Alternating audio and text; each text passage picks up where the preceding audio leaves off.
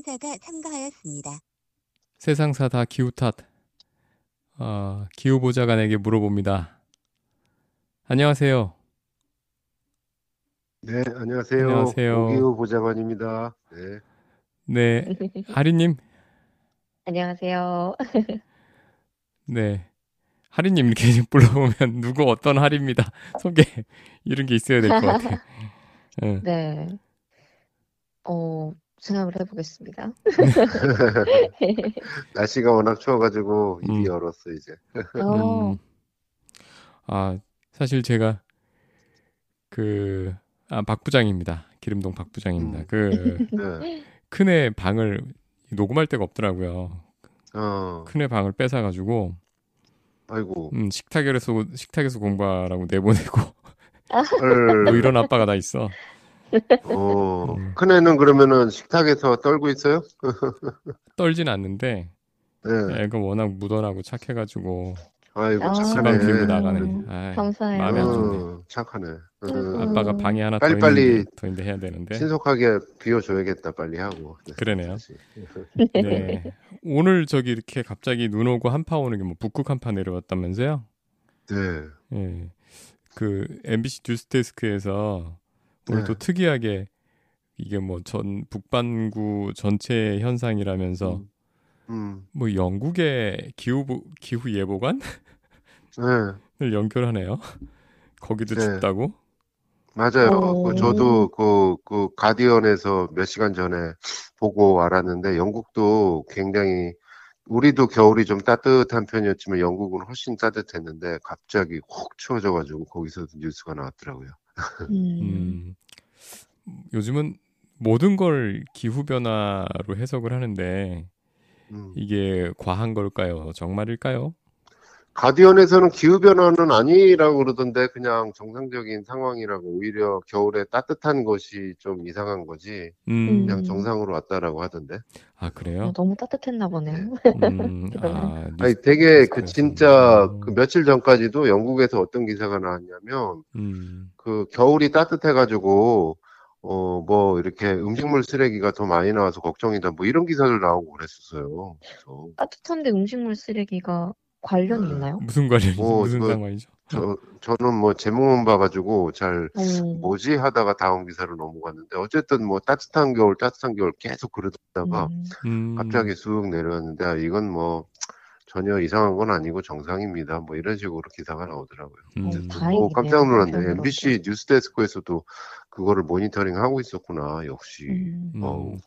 음, 그랬군요. 별풍선 하나. 예. 음, 그 보좌관님 오늘 저기 대중교통 얘기 준비하셨다면서요? 아, 예. 지난주에 좀 약속 드렸던 거 오늘 이렇게 써가지고 올렸어요. 제목은 시골 버스가 탄소 중립이다. 뭐 이렇게 한번 써보고 사진도 이제 스위스의 이제 그 시골 버스 사진을 쫙 올렸는데 어, 간단하게 우선 좀 브리핑을 할까요, 내용을? 네. 그리고 그 얘기를 하실래요? 네. 이 글을 쓰게 된 계기가 하나가 있는데 이제 제가 요즘 환경단체 기후팀장님들 많이 만나잖아요. 네. 근데 이제 어떤 한 팀장님이 그런 말씀을 하시는 거예요. 이 기후 뭐 에너지 전환이나 뭐 이런 거 거창한 거 이거 이것만 기후 대응이 아니라 버스 정보의 정확성 높이는 거, 또 길찾기 정확성 높이는 거, 뭐 카톡으로 뭐 버스 정보 정확성 높이는 거 이런 것이 다 기후 대응이다 이렇게 얘기를 하는데 저는 어 굉장히 인상적이어가지고 적었어요. 음, 왜냐하면 사람들이 대중교통을 편하게 이용하도록 할수록 이제 승용차를 안 타고 대중교통 타면서 탄소 중립에 가까이 다가선다는 말이잖아요. 네. 이 그만큼 대중교통 접근성을 높이는 것은 굉장히 중요하다. 그런 말을 듣고 이제 대중교통에 대해서 관심을 기울여 봤는데 이 며칠 전에 오마이뉴스에서 이런 통계가 나왔습니다. 요걸 한번 퀴즈로 한번 내볼게요. 하리님도 한번 맞춰보세요. 네. 자, 하리님한테 한 문제, 박 부장님한테 한 문제 드릴게요. 자, 하리님 먼저. 자, 서울과 충청북도가 있어요. 서울 네. 사람이 있고 충청북도 사람이 있어요. 1인당 교통 분야의 온실가스 배출량은 누가 더 많을까요? 서울 사람이 많을까요? 충북 사람이 많을까요? 당연히 서울 아닐까요? 네, 땡. 땡. 2번 박 부장님. 서울 사람이 있고 제주 사람이 있습니다. 이번에는. 자, 1인당 교통 배출량, 교통 분야 온실가스 배출량은 누가 더 많을까요? 제주 아닐까요? 어, 맞습니다. 정답, 딩동댕. 음. 정답은 오. 충청북도도 서울보다 많아요. 1, 인당 오. 교통 분야 온실가스 배출량이. 그 다음에 제주 사람도 서울 사람보다 1인당 교통 배출량이 많았습니다. 통계적으로. 아닐 것 같잖아요. 서울이 훨씬 더 많을 것 같잖아요. 그러니까요. 근데 이제 환경정의라는 환경단체에서 이제 우리나라에서 공식적으로 이제 집계하는 온실가스 인벤토리라는 게 있거든요. 어느 분야에서 어디서 온실가스가 이렇게 나온다. 교통 분야 이 시도별 온실가스 배출량을 인구별로 쫙 나눴더니 서울의 1인당 교통 분야, 교통 분야입니다. 전체 온실가스가 아니라 교통 분야인데 교통 분야 온실가스 배출량이 0.876톤, 한 0.9톤 정도 돼요. 1톤이 안 돼요. 근데 음. 충청북도는 1인당 2.966톤, 약 한 3톤 정도를 배출을 하는 거예요. 한 3배가 넘는 거죠. 제주가 1인당 3.07톤, 제일 많아요. 많이 배출을. 3톤이 넘어요? 와. 네. 그러니까 제주 하면 청정 지역으로 알고 네. 충청북도 공기도 훨씬 더 맑고 서울보다. 근데 왜 온실가스를 이렇게 1인당 온실가스를 서울이 적게 배출할까? 힌트는 교통 분야라는 거에 있습니다. 왜 그럴까요? 그 사람 이게. 아이 사람이 적게 적게 그러니까 버스 동일한 버스라도 버스 음. 하나당 타는 사람이 적어서 그렇지 않을까요? 음, 뭐 그럴 수도 음. 있지만 기본적으로 시골에 살면서 차를 더 많이 끌게 되잖아요. 서울 아, 같은. 경우는 아, 밀집돼 있으니까 그냥 걸어갈 수도 많고, 있지만 예. 어. 서울은 사실 그 어디 만나자 하면 지하철 타고 가잖아요. 약속 시간 지키려고 지하철도 많고, 많고. 네. 또 버스 준공영제도 워낙에 잘 돼 있고 막 그러니까 뭐 여전히 서울 사람들은 좀 문제가 있다라고 하는 편이지만은 저희 같은 경기도민이 보기에 약간 부러운 면도 맞아요. 있고 또 지역에 사는 분들이 봤을 때 대중교통 부러운 보니까 그래서 서울의 1인당 배출량이 압도적으로 적어요. 실제 어. 통계를 보면 음. 전체 광역시 그러니까 도심지에서도 비교해서도 서울이 적고요. 이제 지, 지역이라고 하는 곳하고도 압도적으로 적고 그리고 또 같은 전남이라도 광주시의 1인당 온실 교통 분야 온실가스 배출량이 전남 전체에 사는 분들보다 더 적어요. 도시에 있는 분들이. 음. 그 얘기는 대중교통 차이죠. 이 시골에 지하철도 없고 버스도 뜨문뜨문 이러다 보니까 차를 갖고 다녀야 되잖아요. 출퇴근할 다 때도 일터 갈 돼요. 때도 또 놀러 가실 때도 그러니까 온실가스 배출량이 1인당 온실가스 배출량이 훨씬 높은 거예요. 음. 그런 통계를 봤습니다. 그래서 결국 시골의 대중교통을 강화하는 것이 탄소 중립이구나라는 거를 우리가 알 수 있는. 음. 그 얘기입니다. 그런데 시- 그 사실 시골에서 보면은 이 대중교통을 그러니까 사람들이 뚝뚝 떨어져 사니까 밀도가 낮 인구 밀도 낮으니까 맞아요. 대중교통을 돌리는 게 이 효율적으로 돌리는 게 쉽지 않을 것 같은데요.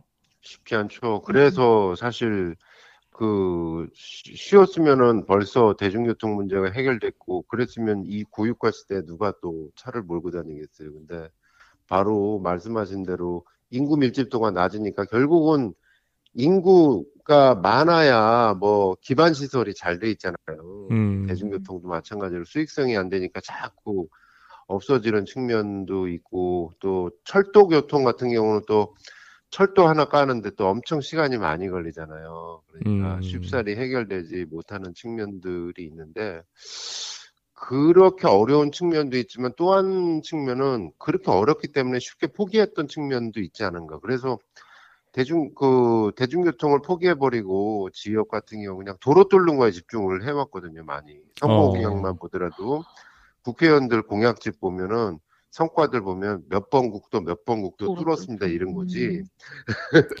하긴 요즘 시골 가면 별로 없어요. 하긴 요즘 시골 가면 도로는 참 깔끔하게 잘 돼 있는 것 같아요. 맞아요. 굉장히 많이 됐어요. 그 차는 없어요. 노력으로. 맞아요. 네. 네. 그 선거 공약도 앞으로 보면 여기도 뚫겠습니다, 저기도 뚫겠습니다인데 사실 이 대중교통 같은 경우는 좀 굉장히 규모도 크고 이러다 보니까 쉽게 접근하지 못하는 측면이 있는데 음. 이제는 좀 대중교통 측면으로 더 사활적으로 좀 강화를 해야 되는 거 아닌가 하는 생각도 들고요. 또 기술적인 면에서 지난번에 잠깐 언급을 박 부장님이 해주셨던 것 같은데 이제 좀 아직은 아, 저 아이디어적인 측면이지만 수요 응답형 대중교통 시스템이라는 게 있거든요. DRT라고 해가지고 음, 음. 그래서 일괄적으로 이렇게 노선 고정된 노선을 하는 게 점점 쉽지가 않아요. 지역별로도 굉장히 인구 변동도 많고 그러기 때문에 그래서 지역 맞춤형 그러니까 딱 여기는 인구가 중간이다. 그러면 중간치에 맞는 대중교통 또 여기는 인구가 적다. 그러면은 그 적은 거에 맞는 대중교통 연계 시스템 뭐 이런 거를 쫙 이렇게 시스템을 짜는 건데 그런 스타트업들 스타트업이 이제 출연을 하고 있습니다. 한국에도. 한마디로 제 방식대로 표현하면 어 시골 버스 토탈 솔루션 시스템? 뭐 이런 어떤 지자체를 대상으로 해서 그런 솔루션 IT 기술을 접목해서 빅데이터 이걸 활용해 가지고 VUS라고 이런 기업도 등장을 했는데 잘 지켜보다가 잘 되시면 내년에 한번 찾아가서 인터뷰 해보려고요. 그 지금 DRT라고 해주신 게 수요 응답형, 그러니까 Demand Responding Transportation 요걸까요? 그렇죠. 음. 예, 맞습니다. 그러니까 어느 지역에 뭐 특수한 경우 있잖아요. 시골, 그러니까 사람 네. 인구 밀도 되게 낮은 시골, 또 노인들이 많이 사는 곳, 그 다음에 학교가 멀어 먼데 새로 단지가 생겼는데 학교가 좀 멀어가지고 학생들이 특정 시간에 몰려서 이동해야 되는 곳, 그렇죠. 뭐 교통약자들이 많은 곳 그렇게 특수한 상황에 맞춰서 그 수요에 맞춰서 스마트 기술을 활용해 가지고 거기에 대응하는 대중교통 시스템 짜주는 거 그걸 소프트웨어로 해결하는 거 맞아요. 그런 거죠. 저보다 훨씬 더 정확하게 해설을 해주셨습니다. 음, 아 제가 사실은 네. 그 요거에 대한 아까 그 스타트업 말씀하셨잖아요. VUS 네. 버스 VUS 요 스타트업 얘기해 주셨는데 거기 대표님하고 오랜 인연이 있어서 어, 아하. 예, 그분이. 예, 창업하실 때 저는 이 얘기를 처음 들었어요, 사실. 아, 이분이 막 설명을 해 주시더라고요. 아, 이런 걸로 해서 네, 할 겁니다. 그래서 네. 아, 그 말이 되는 얘기군요. 음. 했었던 기억이 나는데 그게 그렇죠. 사실은 아까 저기 보좌관님께서 스위스 얘기해 주셨잖아요. 예, 예. 예, 아마 전 세계에 다 이렇게 그냥 고정된 그 고정 수 그러니까 지금 우리의 버스나 지하철 네. 같이 그냥 기반 시설로 고정형 기반 시설로 된 거 말고 굉장히 네. 유연하게 대응하는 특수한 교통수에 유연하게 대응하는 이런 대중교통 스마트한 대중교통 시스템들이 전 세계적으로 동시다발적으로 생기는 것 같아요. 네. 음. 음, 정말 필요한 문제는 것 같아요. 음. 그, 요 이, 음. 업체 보니까 네, 이 우리가 교통카드 가- 가능해진 게 예전에는 이제 토큰으로 내고 그럴 때는 집계도 못하고 막 그랬는데 요즘은 다 교통카드로 하시잖아요. 하리님도 버스 타실 때 교통카드 쓰잖아요. 한 없으면 안 네. 되죠, 이제. 음. 이게 빅데이터로 다 잡히니까 이 데이터를 체계적으로 분석을 하면 어, 이 지역에 대한 답이 보이더라. 음. 이런 아이디어에서부터 시작을 하신 것 같더라고요. 음, 아 제가 그 이분한테 이 저기 VUS 황윤익 대표인데 네, 이분 자기 사실 이 보좌관님도 아시잖아요. 네. 명성은 예, 아주 있습니다. 혁신적인 예, 일들을 많이 하셨던 분인데 예. 이분이 사실 그 카카오 택시 음, 실무자였거든요. 아. 예, 그리고 소카. 아, 아, 그러니까 데이터들을 좀 많이 보셨겠네요. 예, 그러니까 이 사실은 면에서는 음. 그렇죠. 하고 또 사회적인 면하고 좀 다르죠. 이제 평가. 그렇죠. 음. 이게 근데 카카오 택시하고 소카도 보면은 이게 네. 이제 이것도 대중교통의 일종인데 그거 어, 뭐라 그러죠? 공유 차량, 공유 서비스, 공유, 그쵸. 음. 예 이런 거를 거- 그러니까 교통 관련 스타트업을 거쳐 오다가 이제 네. 아 대중교통 그러니까 버스, 지하철 이런 형태의 대중교통을 여기도 한번 혁신을 가져와 보자. 음, 라고 하신 개념이더라고요. 그런데 제가 이분한테 얘기를 듣고 또 다른 데서 일본 사례를 한번 봤었어요. 오, 일- 그 제가 어, 떤 잡지 어, 어디서 봤냐면 네. 그 미래에셋이라는 투자사 아시죠? 음, 네. 증권사 거기서 네. 은퇴연구소라는 음. 조직이 있어요. 음.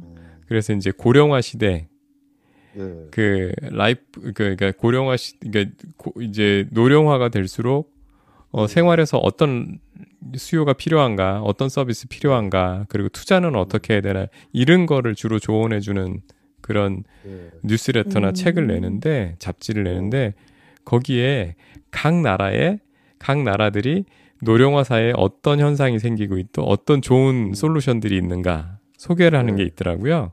어. 근데 일본 시골의 노인들이 주로 이용하는 어. 이런 서비스가 소개돼 있어서 어. 제가 그 황윤익 대표한테도 보냈어요. 그거 찍어서 어. 아하. 당신하고 비슷한 거 하는 데가 있네요. 하고 네.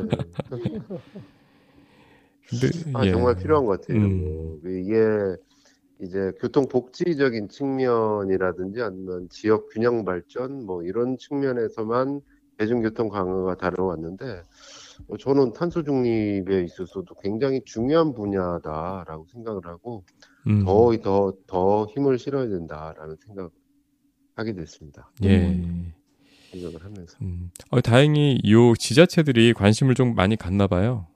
아 예. 음. 요런 수요응답형. 그, 그만큼 이게 또 입소문 나면 저는 굉장히 파급력이 클 것 같아요. 각 지자체마다 참. 하고는 싶은데 어디서부터 할지 엄두가 안 나서 못 하는 거잖아요. 음. 음. 아주 신뢰할 만한 데이터도 많이 부족한 상황이 지역에만. 음. 이게 보니까 시골도 네. 음, IT 기술이 네. 이렇게 예를 들면 요즘에 예전엔 친환경 기술 하면은 뭐 태양광이나 풍력 그 자체에 음. 대한 기술만 우리가 생각을 했다면 네. 이제는 기존의 것들을 효율화를 해서 음. 탄소를 줄이고 요런 역할을 IT 스마트 기술이 가능케 네. 하더라고요. 음. 그런 것도 있고 좀 지역적인 부분이긴 한데 사실 요 요렇게 날씨가 추울 때 그 특히 이제 그 하리님 같은 여성분들도 더 이렇게 추위를 많이 타고 아이와 함께 갈 때도 있고 그런데 이제 그 버스 정류장 보면은 이제 따뜻하게 해놓은 그런 쉼터 같은 게 맞아요. 있잖아요. 음. 그래서 너무 좋아요 요즘. 근데 따뜻한데 따뜻하게 해놓은데 진짜 따뜻하거든요. 그런데 그리고 쉼터만 있는 것 이- 이- 있는 게 아니라 거기에 뭐 충전기도 갖다 놓고 뭐 이렇게 뭘뭘 다른 일을 또 할 수 있게끔 이렇게 되게 편하게 해놓은 데가 있어요. 아이디어 아주 맞아요. 작은 음. 아이디어인데 그런 시설 같은 경우도 대중교통 이용하는데 편리성을 굉장히 높여주는 거잖아요. 그런 것도 저는 탄소 중립이다라고 주장을 음. 하고 싶습니다. 어, 대중교통 여기도 써주셨는데 네. 뭐 진짜 이게 대중교통만 잘 좀 개선이 되면은 네. 이걸 타고 다니고 싶다라는 분들이 되게 많다는 사실도 그렇고 네. 경기도 이사 오면서도 아 진짜 좀 많이 불편해졌다 그런 생각을 좀 많이 사실은 하긴 하거든요. 그렇죠. 30분, 1시간 뭐 이렇게 되는 배차 간격 생기는 네. 그런 네. 지역들도 있으니까 네. 그러면서 저는 좀 최근에 재밌었던 아니면 오 싶었던 서비스가 하나가 있었는데 오. 이제 경기도 그에서 지원을 해주는 그 만든 어플리케이션 같은 건데요. 네. 이제 그 승차벨 어. 음. 네 그래서 음. 뭐좀 외딴 정류장에서 혼자 기다릴 때 네, 네. 뭐 특히 기사님들도 그냥 쌩 하고 달려가시면서 음. 나를 못 보고 그냥 가시는 경우가 꽤 있거든요. 어, 맞아요. 근데 예, 있어요. 그런 것들을 이제 사전에 내가 한 3, 삼세 정류장 전까지만 내가 그 버스를 타겠습니다라고 승차벨을 이제 어플이나 뭐 오. 그런 홈페이지에서 눌러 놓으면 어, 그 좋다. 정류장에 서요. 아, 음. 사람이 기다리고 있습니다라는 메시지가 떠요. 와. 그냥 손 들면 안 되나요? 손 들어도 되는데 네. 저도 뭐 이제 잠깐 딴 생각하거나 뭐 그럴 수도 있잖아요. 그럴 수도 있고 네, 이제 기사님들이 뭐 계속 이제 주의 집중을 잘 하시긴 하지만 네. 음, 사람이 항상 없던 데는 그냥 지나가세요. 맞아요. 예. 좀 그리고 또 쉬워가지고. 시간에 쫓기실 수도 있는 거고. 맞아요. 그게 저도 이거 아-. 안 당해 본 사람은 진짜 그 모르는데 잘저한번 없습니다. 당해 봤었거든요. 음. 막그 10분 정도를 막 덜덜덜 떨면서 기다리고 있는데 쑥 지나갔어. 그럼 맞아요. 나는 15분을 더 기다려야 돼요. 맞아요. 와, 화가 엄청나게 나고 막 진짜로. 아쉽기도 하고. 이름도 넣고 막 그랬었어. 별도의 앱으로 냈어요. 네, 스마트 어. 그 경기 버스 정보 앱 인데 괜찮다. 여기가 음. 이제 스마트 그래서 이 만약에 이제 승차벨을 누르면은 그 음. 버스 기사님 제가 뒤에 타고 있다가 한번 들은 적 있어요. 오. 뭐이 정류장에 뭐 손님이 기다리고 있습니다. 뭐 그런 멘트였던 것 같은데 그게 음. 고지가 되고 만약에 모르고 그렇게 지나가셨다 음. 그러면은 무정차 신고가 또 됩니다. 아 바로 야. 그렇게 경기도 됩니다. 경기도. 김동연 지사 별풍선 네, 하나. 어, 요, 그 전 분이 이제 만들어주셨던 아, 그래요? 걸로 제가 알고 예, 있는데. 그 전에 누구지? 만들어서 이제 했을 네. 수도 있죠. 아 네. 이재명 근데 지사. 저는 네. 예, 그 지역 같은 데 어떨 때 가보면 음. 같은 경기도 안에서도 조금씩 차이가 나고 그리고 또 경기도가 아닌 다른 곳과도 차이가 나는데 버스 정보 이제 버스 정류장에 오는 몇 분 후 버스 도착 뭐 이런 거 있잖아요. 음. 이런 게 부정확한 데도 있어요, 사실은. 오, 음. 그 맞아요. 정보 자체가. 예. 그래가지고 사실상은 거의 안 오는데 막 한 20분 이상 기다려야 되는데 마치 막 금방 올 것처럼 곧올 것처럼. 어, 그럼 그, 그래서 버스 정보를 정확성을 기울이는 것도 굉장히 중요하더라고요. 근데 대중교통 이용하기 힘든 이유 중에 하나가 실시간 위치 확인이 어렵다. 뭐 이런 곳이 있어요. 불편한 노선 체계는 기본이고 음. 실시간 위치 확인 어려움 뭐 이런 것도 있고 그래서 하여튼 음, 다양한 원인들이 있는데 다양한 해법들이 있지 않을까 싶은 생각이 아니 그 카카오 맵이나 네이버 지도 같은데 이렇게 대중교통 길 찾기 딱 하면 알림 설정할 수 있잖아요. 네 맞아요 거기 되는데 또 완전히 시골에 음, 음. 있는 네. 버스들은 네. 잘안 되거나 없어요. 잘그안 정보가. 맞는 경우 있어요 네. 어, 아, 경기도는 되죠. 경기도 대부분은 저는 그 취재를 좀, 좀 지방 뭐 이런 데로 많이 다녀서 그랬는데 요즘은 그래도 꽤 잘 돼 있는데도 음. 경기도 그러게요. 완전 시골까지는 가본 적은 없어서 네. 음. 경기도권 같은 경우는 뭐 문제 없이 되는데 이제 음. 뭐 할머니 댁, 시골 뭐 이런 데로 이제 들어가기 시작하면 읍단이 이런 데로 들어가기 시작하면 그냥 하염없이 좀 기다려야 되고 음. 시간표 적어 놓은 거 있잖아요. 네. 정류소마다 몇 시 도착합니다. 그럼 이제 그거 믿고 기다려야 되는 거죠. 네. 음.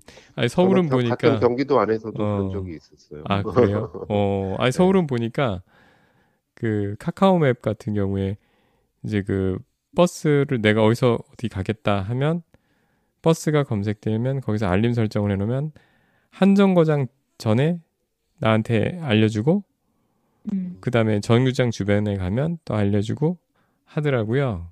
근데 마을 음. 버스는 잘안 되더라. 음. 야, 맞아요. 예. 그러니까 저기 그 1인당 교통 분야 온실가스 배출량이 제일 적습니다 달라지는. 음. 하여튼 그 모든 곳이 다 서울만큼은 안 된다 할지라도 어쨌든 끊임없이 개선이 됐으면 좋겠어요. 어렵더라도. 음, 음. 유용하네요. 음. 그 애- 경기도 그 앱은 진짜 한번 다들 까셔야겠는데. 좋습니다. 하여튼 그 다양한 그 어려운 만큼 여러 가지 기술 기술이 있는 사람은 기술로 좀 승부를 하고 또 정책이 있는 사람은 정책으로 승부를 하고 하여튼 다양한 좀 시도들이 많이 이루어졌으면 좋겠어요. 예, 천편일적으로 음. 도로 깔겠다 이거 말고. 음. 아, 저기 보좌관님. 제가 네. 팔로우업 지난번에 해주신 거 팔로우업 한번 한번 질문 좀 드려도 될까요?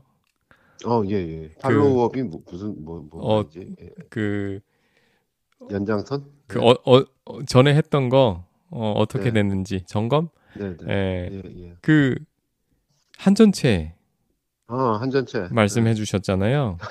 예, 정확하게 짚어 주셨네요. 예, 한전체. 한전 예, 그러니까 이, 이 한전의 한전. 적자를 예. 채권으로만 발행해서 메우려다 보면 네, 네. 이게 이제 금융시장까지 흔들어 버리는 부작용도 네, 있고 이게 결국은 다 나중에 세금으로 메꿔야 될 수도 있고 그렇죠. 그런 네. 문제 지적해 주셔서 네. 그래서 결국 근본적인 한전 네. 적자를 근본적으로 해결하려면 네, 이 에너지 그 개념부터 전환을 해야 된다 네, 그런 주장을 전해 주셨잖아요. 네. 예, 지난주 화요일 날 방송에서 그랬었죠. 그렇죠. 아 네. 그런데 제가 뉴스를 좀 이렇게 흘러들었는지 네. 몰라도 네. 네. 한전체 발행량을 늘리는 쪽으로 계속 주장이 많이 나오더라고요. 아, 예. 그 보좌관님께서 말씀해주신 근본적인 해결책 아, 그거 좀 다뤄지고 그게 있나요? 좀 예. 재미난 게 그 잘 이렇게 짚어주셨어요. 왜냐하면 오늘 좀 이걸 언급을 할까 오늘 말씀드릴까 다음 주에 말씀드릴까 했는데 어쨌든 저희가 지난주 화요일 날 이제 한전 채 한전 적자에 대한 어떤 채권 발행 문제 정확하게 말하면 한전 채권의 한도를 늘리는 법안이 음, 음. 지금 국회에 올라가 있는데 참그 드라마틱한 일들이 지난주에 있었죠. 지난주 목요일 날 음. 12월 8일 날 국회 본회의에서 그 투표를 했는데 부결됐어요, 이 법안이. 어, 음. 달, 잘 됐다. 부결돼서 음. 이 나가리가 된 거예요, 한마디로 이렇게 이 음, 법안이. 음, 음, 이 한전이 채권을 더 발행하겠소, 법을 고쳐주시오 이랬는데 이게 국회의원들이 자유투표를 했거든요. 근데 어, 어, 야당인 더불어민주당 의원들뿐만 아니라 일- 여당의 일부 의원들까지 반대를 하거나 아니면 기권을 음. 한 거예요. 음, 그래서 이게 쟁점 법안이 아닌데 여야 간의 의견이 다른 쟁점 법안도 아니어서 당연히 통과되겠지 여당 지도부나 뭐 저 저기 대통령실에서도 당황해가지고 이게 부결이 되니까 근데 더 이상한 일이 그 다음 날이 이제 금요일 날 주식시장에서 그러면 당연히 채권을 발행을 더 확 못하니까 돈줄이 마르잖아요 한전 입장에서는 네. 근데 주식시장에서는 한전 주식이 올랐어요 8%가 어, 전 이해가 가는데요. 그렇죠 박 부장님이 설명을 해주실래요? 아주 재미난 일이 벌어진 거지 아니, 제가 투자자 입장에서 보면 네 한전채를 계속 찍어내게 하면 이게 그냥 언발의 네. 오줌 누기고 음. 비, 빚에 빚을 내는 내는 거잖아요 예, 예. 빚을 차라리 거. 그거를 못하게 하면 요금을 올릴 거 네. 아니에요. 그렇죠. 그래서 네. 그러면서 무슨 얘기가 그래서 갑자기 선회된 게 무슨 얘기가 나오냐면 이게 이제 어, 또, 또 다시 이제 상정됐어요. 또 다시 이제 상정돼가지고 연내 처리한다, 뭐 한다, 뭐, 하- 어쨌든 국회 심의를 거치는데, 한번 브레이크를 밟은 다음에 여론이 어떻게 움직이냐면은, 만약 한전이 채권을 더 찍어내지 못하면 적자를 갚기 위해서는 전기요금을 엄청나게 올려야 됩니다. 하면서 음, 내년 3월까지 그 한 저기 뭐뭐 킬로와트 시당 60원 이상 올려야 됩니다. 뭐 이렇게 되면 킬로와트 시당 뭐 60원 하면은 잘 안 와닿으시잖아요. 네. 그러니까 올해 올해 조금씩 조금씩 전기요금 올렸잖아요. 한 세 번에 걸쳐서 그러니까요. 조금 조금씩. 그러니까 올해 올린 거보다 한 네 배 가까운 금액을 한꺼번에 올리는 거거든요. 내년 음, 3월까지. 그렇게 되면 아마 어, 뭐 집집마다 뭐 이렇게 그 전기요금이 어뭐 요번 달에는 막한 2만 원 올랐네 뭐 이럴 수 있는 거예요. 그래가지고 음, 가정은 그런데 이제 산업체 같은 경우 더 타격이 크겠죠. 어쨌든 뭐 그런 식의 뉴스들이 막 나오면서 야 그러면은 전기요금을 이렇게 한꺼번에 올리면 가뜩이나 어려운 국민들한테 부담이니까 한전체 한도는 좀 놀려줘야 되는 거 아니야? 아마 그, 그 보시는 게 어떤 그런 여론의 연장선상일 거예요. 음. 음. 좀 그런 상황이 있어요. 좀 아프더라도 힘든 경우가 있더라도 뭐 취약계층은 좀 보조를 해주면서 네. 어느 정도는 올리고 네. 현실적으로. 예 음. 그리고 더불어서 에너지 전환 네, 그것까지 같이 시작을 하면은 받아들이겠는데 음. 맞아요. 그런 거 없이 지금 한 전체 아니면 올려 요 프레임으로 가둬버리면 음. 아 정말 난감하네요. 맞아요. 그런데 음, 음. 저는 한번 부결이라는 그 브레이크가 걸린 것들이 굉장히 저는 긍정적인 효과다라고 생각하는데 다시 연내 국회에서 의결을 해서 만약 통과를 시키더라도 어쨌든 전기요금을 올려야 된다. 이걸 내년 3월까지 뭐 60원씩 안 올린다 할지라도 여야 합의로 전기요금은 계속 올리자. 왜냐하면 이래야 한전의 어떤 체질이 개선되고 재생에너지로 갈 동력이 생긴다. 음. 요런 어떤 공감대는 형성된 것 같아요. 부결된 이후에. 차차 차선 정도 되겠다. 그렇죠, 그렇죠. 그리고 이제 한전체 한도를 하는데 쟁점 부분은 이제 특히 이제 야당 역할이 크겠죠. 이 한전의 채권을 그냥 올려주는 게 아니라 목표를 제시해라. 니네 자구책, 체질 개선책을 제시해라. 재생에너지로 몇 년도까지 얼마나 많이 올릴 건데 니네 계획 들고 와봐. 그거 보고 우리가 통과시킬지 말지 할게. 뭐 이런 어떤 목표 제시 역할을 좀 강제해내는 근본적인 대책을 좀 수립을 한다면 뭐 저는 나쁜 상황은 아니다. 음. 재생에너지 그렇죠. 얘기가 제도권에서 나오나요? 정치권에서? 아직은요. 뭐, 어, 뭐 하여튼 끝까지 기대는 저는 그 걸어봅니다. 왜냐하면 요번에 이제 부결시킨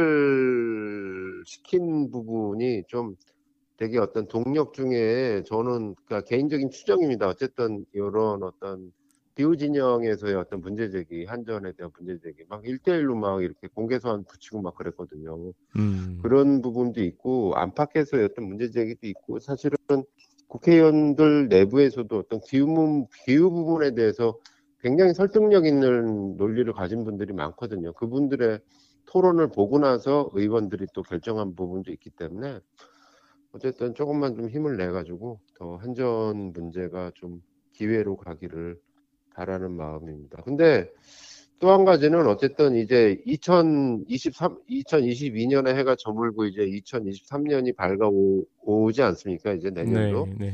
내년도 새해에서의 근본적인 변화 하나.